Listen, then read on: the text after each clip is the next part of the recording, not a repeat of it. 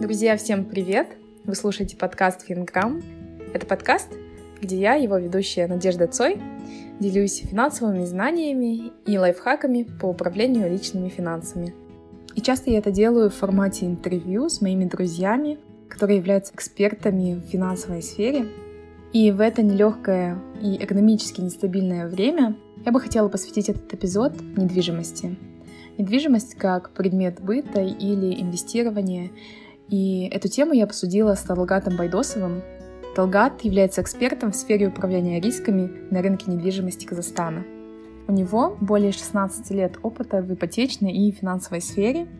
Он работал в компаниях БТА Банк, БТА Ипотека, Жилстрой Сбербанк. Также был заместителем председателя правления АО «Воспана», компании, известной как управляющей программой 72025. Наверняка каждый из вас про нее слышал. Это социальная программа ипотечного кредитования. Талгат непосредственно участвовал в создании и построении разнообразных ипотечных программ кредитования в Казахстане. И как никто лучше знает эту сферу от А до Я. С ним мы обсудили ипотечный кризис 2007-2008 годов, порассуждали, кто более платежеспособен, предприниматель или офисный работник, и что мы можем ожидать от цен на недвижимость после COVID-19. Слушайте. Добрый день, Талгат. Добро пожаловать на подкаст Финграм. Добрый день, Надежда. Добрый день, уважаемые слушатели. Спасибо, что вы мне дали такое слово – а именно выступить в подкасте. Мне очень, как бы, очень интересно рассказать о себе, о рынке жилья, об индикаторах и обо всем то, что сейчас происходит э, на рынке жилищного строительства и арендного жилья. Ну, я хотел бы немного начать о себе. Я сам уже более 20 лет в банковской ипотечной системе. То есть э, мой первый первичный опыт начинался Казагромромбанка. Потом я перешел в Батабанк. Я сам был свидетелем слияния Туран Алембанка, то есть в этом тоже участвовал.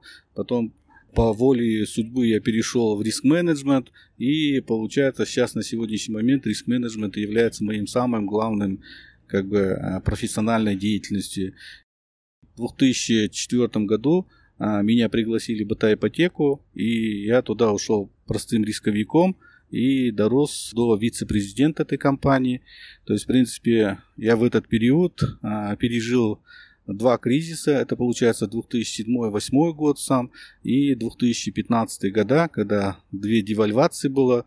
И на тот момент мы как бы и принимал в этом участие, то есть как динамику, мониторинг делал самих токсичных активов, ипотечные портфели оценивали, вы, получается, прямо оказались в эпицентре кризиса, да, и еще в той роли, которая как раз-таки несет э, такую активную роль, как риск-менеджер. Да, да, я в тот момент оказался именно в тот период, то есть получается, когда, помните, в этот период, э, когда 2007 год э, начинался, многие банки как бы подверглись именно кризису, вот финансовому кризису извне.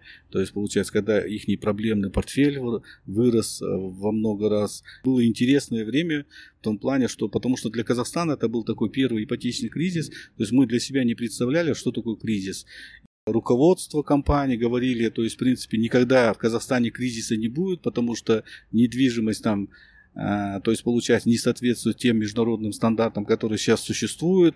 Э, сама доля ипотеки там от доли ВВП очень маленькая, и, в принципе, Казахстану еще расти, расти.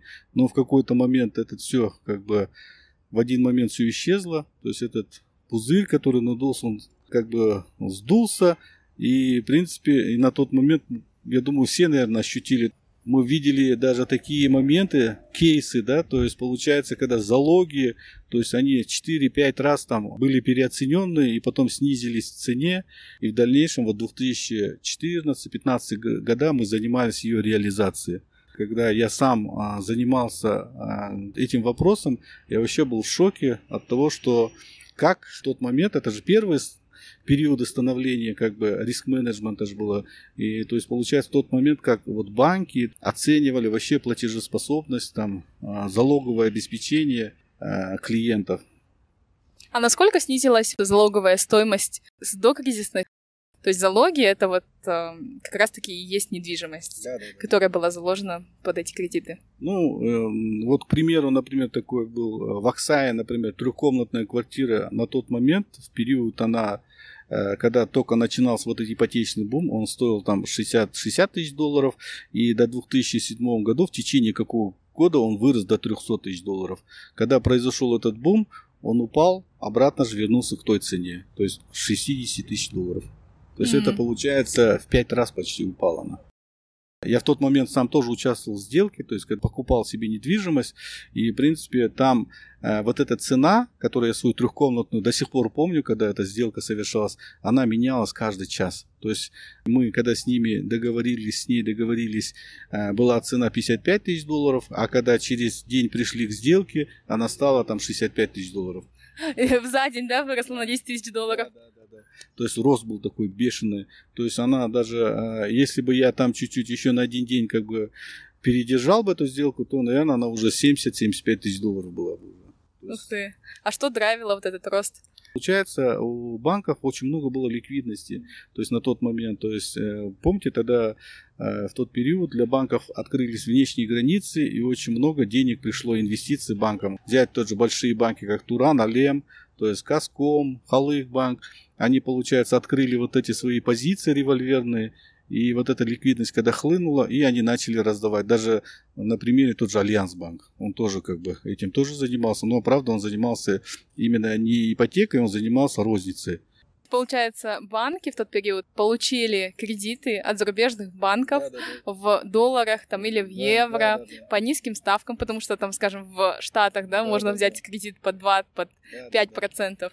Да, да. А для нас с нашими ставками там в 10, 12, 14 процентов, да. да, это оказалось, ну, вообще дешевыми, да, чуть ли не бесплатными кредитами. И, соответственно, то, что Талгат говорит, высокая ликвидность, это означает, что просто денег в экономике было очень много, да? Да, да, да. В тот момент, да, очень много денег в экономику зашло, и, получается, началась раздача как бы налево-направо этих денег, то есть, получается, ну, а для заемщика на тот помните, уже это постприватизационный период же, то есть, э, в принципе, вот это э, ипотечное кредитование, то, что как бы она как бы подхлестнула именно рост недвижимости, и люди как бы э, на тот момент как бы побежали в банки, ипотечные компании для того, чтобы купить. Потому что, наверное, в Казахстане, наверное, у людей ментальность такая, что мы все-таки должны жить в своем собственном доме еще как бы прикупить для своих детей, то есть получается, еще на тот момент еще э, процветала и риэлторская деятельность, когда люди в спекулятивной форме покупали 4-5 квартир и потом сдавали в аренду. И шла очень большая перепродажа этих квартир. Также, помните, э, были очень большие строительные компании, там, ну, тот же Куат, который строил, и, в принципе, они тоже в долевом участии э, раздавали очень много жилья. В тот момент, получается, именно долевое кредитования, она не была еще до конца урегулирована. Это после кризиса, то есть получается э, уже регулятор уже урегулировал. Да, и усилилась вообще, в принципе, функция риск-менеджмента уже, насколько я знаю, после кризиса. А вы, получается, еще до кризиса уже занимались оценкой рисков. На тот момент, да, мы занимались уже риск-менеджментом. Ну, для нас, понимаете, да, только-только шло как бы становление самого риск-менеджмента. Мы точно как слепые котята брали э, с источников, с интернета, то есть, получается, методологию там западных, тот же Европейского банка развития. У них были минимальные стандарты ипотечного кредитования, то есть там все было как бы расписано, и в принципе мы тоже оттуда, но при этом мы сами как бы, когда мы закладывали э, в залоговой политике, э, в кредитной политике, политике по рискам, так бы до конца особо и не понимали, что за требования, то есть, то есть потому что а, на тот момент это все было как бы быстро, быстро, быстро, так как очень много было обращений со стороны заемщиков именно за кредитами. Ну это был такой чисто, если честно сказать, формальный подход.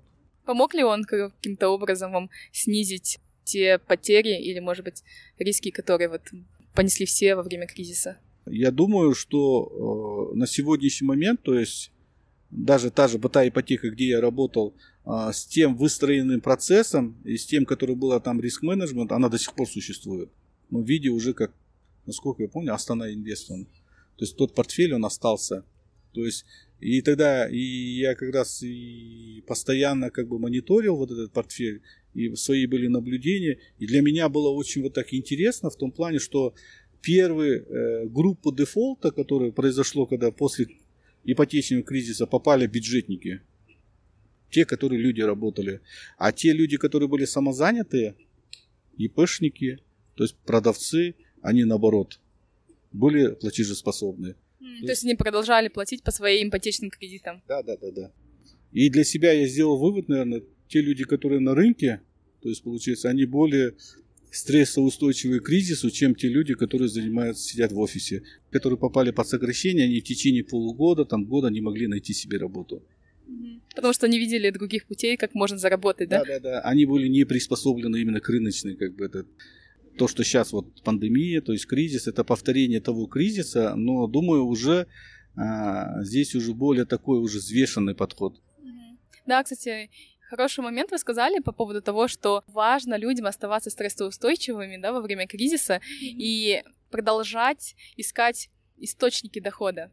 Я, кстати, вот недавно слушала историю, как один молодой человек, у которого было два бизнеса, и оба эти бизнеса во время карантина полностью закрылись, и он остался без какого-либо источника дохода. И что он сделал, как владелец двух бизнесов? Он просто деятельность приостановил и сам пошел работать курьером да. доставлял в Вольте, Глова еду, и то есть вот этот период они смогли с семьей выжить, иметь какой-то доход, и, в принципе, это очень такое прибыльное дело было во время карантина, да? да, потому что процветала только доставка. Как только потом все начало открываться, он вернулся к своим бизнесам, начали опять обратно поступать заказы, и он ушел из доставки. Это был такой для меня хороший пример того, что не нужно отчаиваться или не нужно может быть, возвышаться, да, и говорить, что там доставка не для меня, а когда ты на самом деле оказываешься в такой сложной какой-то финансовой да. ситуации, да, у тебя есть семья, которую надо кормить, а тебе нужно счета оплачивать, почему бы и не пойти в то место, где ты можешь хорошо заработать? Да, я с вами согласен в этом плане, потому что не зря китайцы говорят, кризис это возможность. То есть, в принципе, в нашей голове она как бы мы сидим, что кризис это все, все пропало там, все мы теперь потерялись.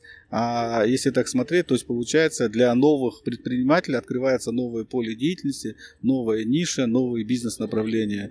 И в этом как бы думаю, что вообще кризис э, для Казахстана это получается он э, является очень такой как бы перезагрузкой. То есть я думаю для экономики в том плане, что проходя вот эти фазы кризиса, Казахстан он более там становится более как бы тверже, то есть получается экономика становится более как бы открытой, то ли более конкурентной конкурентоспособны.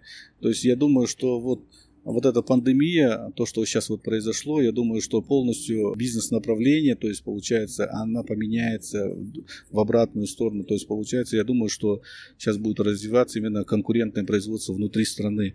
Потому что без этого как бы Казахстан не выживет. И я думаю, что если вернуться обратно к рынку жилья, то последние годы, вот если э, смотреть за последние 10 лет, вот после кризиса, то есть, в принципе, очень много идет строительства в Казахстане. Это за последние 10 лет вообще строительство жилья там она выросла в разы. Но основным любого в нашей стране является двигателем это демографическая составляющая, потому что все конкретное жилье, то, что сейчас идет вот строительство, то есть получается, она как бы а, для удовлетворения потребностей человека. То есть и за 10 лет там а, в Казахстане демографическая составляющая выросла на 15%. То есть сейчас на сегодняшний момент там 18,6 миллионов. Но если так смотреть, то я вот последние свои исследования, когда проводил, вот демографическая составляющая в будущем, оказывается, при росте численности населения на 1%, оказывается, в будущем, оказывается, дает прирост самого экономики где-то в районе 10% я, например, вы, например, да, мы являемся как бы как и не только потребителем, но еще и драйвером этой экономики. То есть мы движем экономикой. Не зря же вот в западных странах там во время кризиса в первую очередь обращается потребителям. Почему? Потому что если платежеспособность населения падает, значит экономика все уже может стать. Да, то есть чем больше людей, тем сильнее экономика, да, тем да. больше она процветает. Да, да, да плане там а, строительства жилья на сегодняшний момент а, по стандартам, например, да, ООН, например, а, коэффициент обеспеченности жильем составляет 30 квадратных метров на одного человека. У нас на сегодняшний момент это где-то 21,9. То есть, в принципе, до 30, чтобы дойти, это столько денег нужно там вложить. А есть ли какая-то разница вот между регионами? Просто если посмотреть на Астану, да, которая постоянно застраивается, и столько постоянно нового жилья появляется, mm-hmm. такое ощущение, что там какой-то идет переизбыток. И наверняка там больше 30 квадратных метров на человека. Как вы думаете? Такого переизбытка там нету в этом плане. Сам весь жилищный фонд, то есть а, там же за счет миграции же там выполняется. И в общем по Казахстану он составляет 21,9. Да, в отдельных регионах он может быть 22-20, но по стандарту он еще до сих пор не дошли. Почему? Потому что получается в Астане не только идет строительство, еще и прибывает население. Насколько я помню, сейчас они уже миллионниками стали в Алмате полтора миллионника. И по, то есть именно само строительство жилья, она не поспевает за тем, что за демографическим ростом населения. По программе Норлужер до 2025 года хотят вложить там свыше 4 триллионов денег для строительства самого жилья. И, скорее всего, если, например, особо сильного, если демографического роста не будет и в той же это, то, в принципе, они могут где-то 2015 25-26 годах, может быть, нагнать. Но мы сами понимаем, что у нас демография не стоит на месте. Рост населения идет там. Э, для того, чтобы обеспечить каждого жильем, там 30 квадратных метров, для этого мы не должны там, э, получается, как сейчас, там 12 миллионов квадратных метров в год строить, а больше 20, может быть, миллионов квадратных метров стоит. А пока у нас этого потенциала нету в этом плане. И здесь еще немаловажную роль играет то, что э, и доходы населения, видите.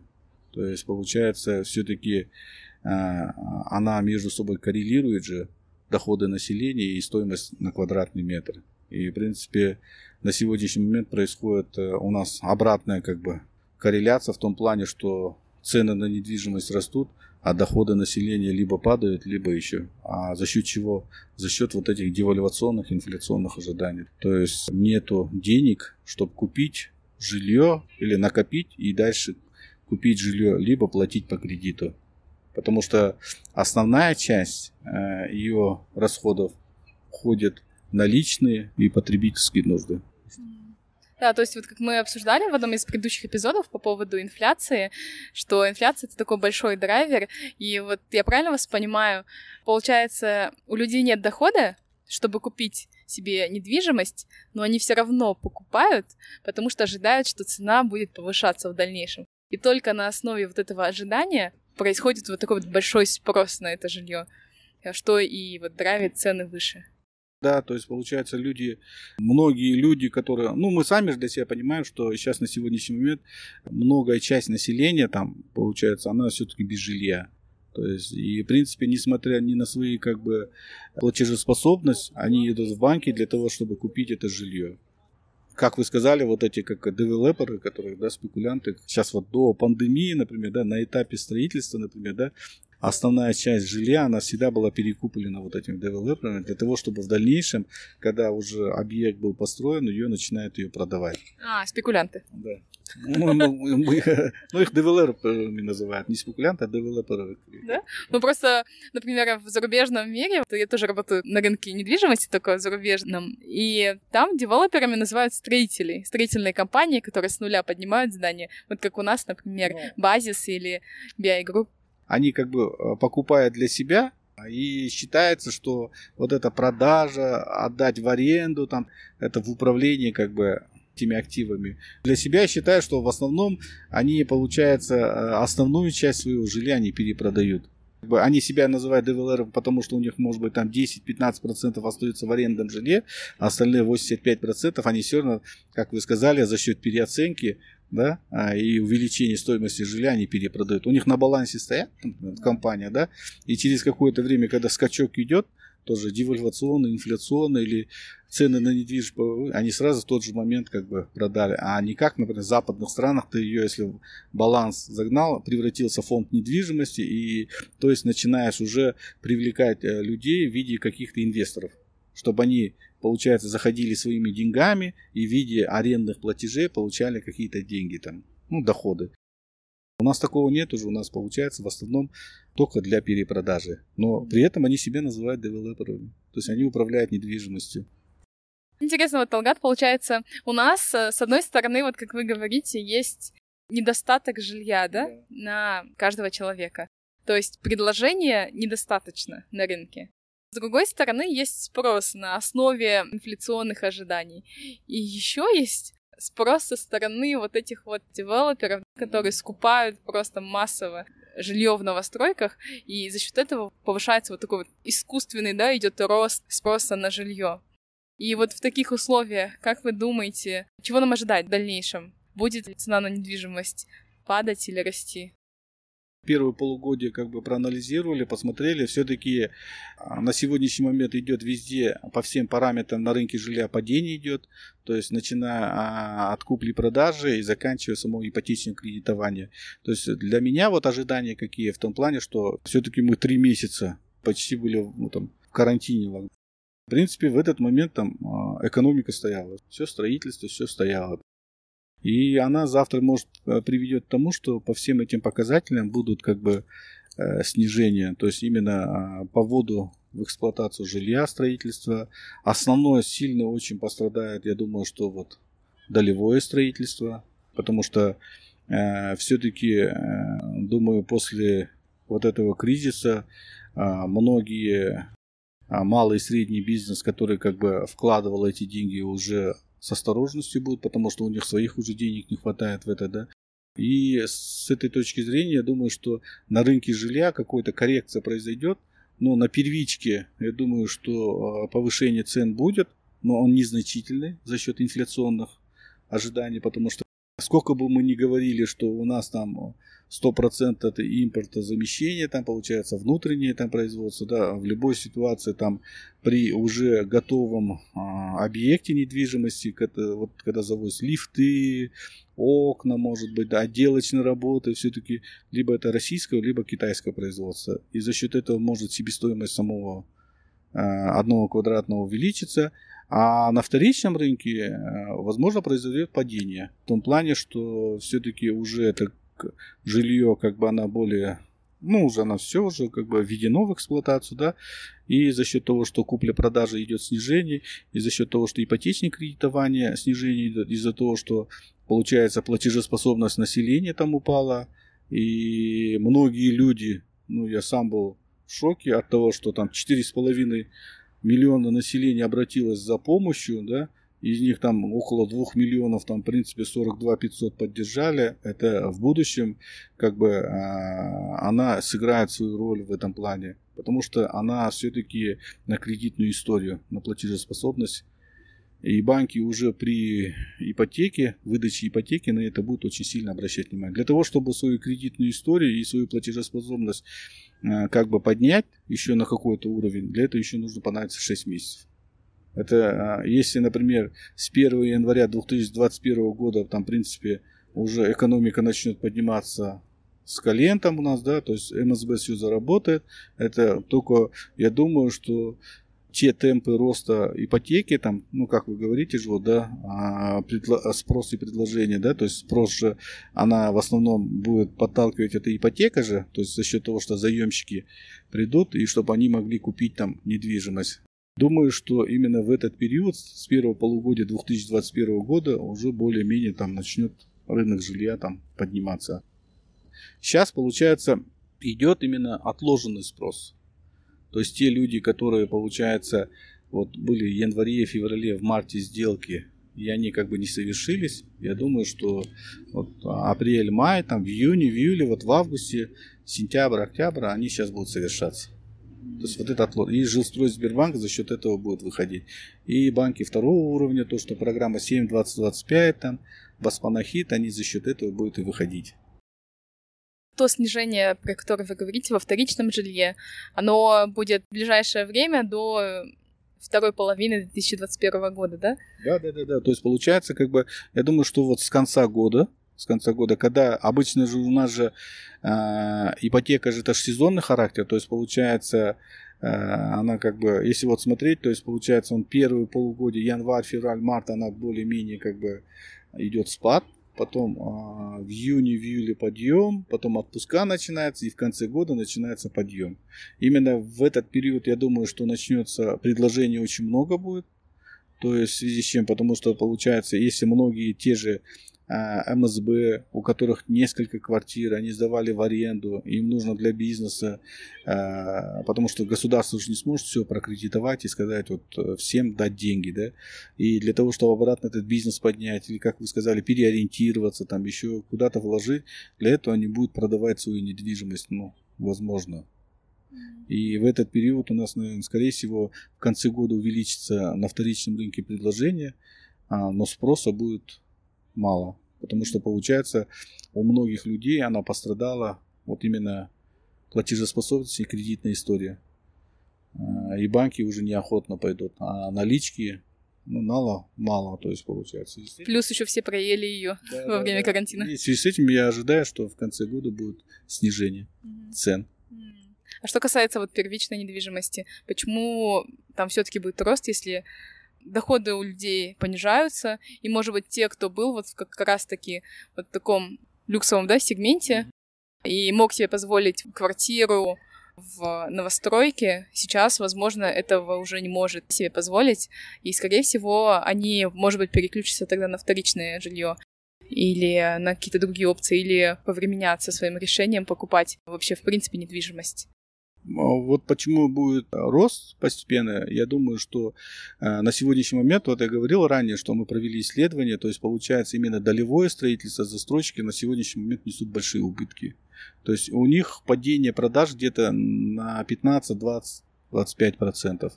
То есть получается у них не хватает денег застройщики, они это жилье построят, и им э, в этом поможет государство, тоже достроит но при этом она а, им а, для того, чтобы навестать вот эту свою маржинальные вот эти убытки, потому что они же по новой закупочной цене будут покупать расходные материалы, и в этой ситуации она уже ляжет на себестоимость вот этого жилья. И в связи с этим за счет инфляционных ожиданий, вот девальвационных, то есть получается цена на недвижимость именно на первичном рынке она вырастет но не, я не скажу на, намного, но она немного вырастет, потому что в любой ситуации а, для человека ну, между выбором, например, или первичным или вторичным жильем, ну, в основном он отдает первичному жилью там, да, купить, потому что это новый дом, новые эти там, в принципе, да, и смотря кто еще это и построил. А что вы думаете по поводу цен на а, частные дома?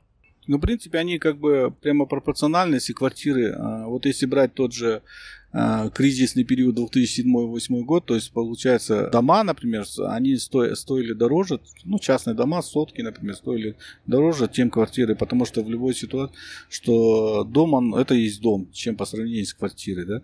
Но когда произошел вот этот кризис, э, в принципе, они тоже упали. То есть она за собой повлекло. Но почему э, дома, они более сейчас э, будут стоить чуть дешевле, да? Потому что у них операционные издержки очень такие. В каком плане? То есть, если ты квартиру можешь продать в течение месяца, там, да, а дом для того, чтобы продать, это нужно где-то полгода ждать. И менее насколько... ликвидный, да. Да, да, да. Менее ликвидный, и поэтому для человека он насколько готов там морально там ждать, да, обычно а, при, если э, человеку срочно деньги нужны, он готов ее за ту цену продать, за какую купил. Там.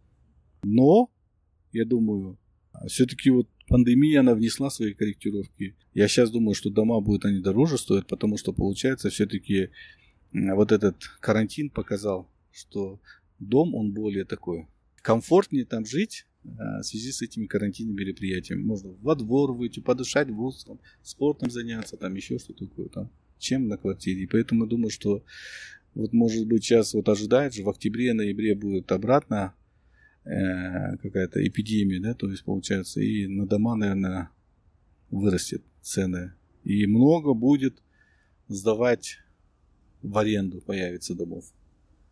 То есть многие дома сейчас пойдут в аренду. Я тоже думаю так, да. потому что все начали ценить свежий воздух и возможность передвигаться. Думаю, будем завершать. Спасибо большое, Талгат, за такую интересную беседу. Мы поговорили о кризисе 2007-2008 года в Казахстане, как он сказался на рынке недвижимости. И поняв тот опыт, Мы обсудили текущую ситуацию на рынке недвижимости Казахстана, что нам сейчас можно ожидать с изменениями цен на квартиры, на жилье в целом. Спасибо большое, Талгат. Ну, я тоже хотел бы сказать вам большое спасибо.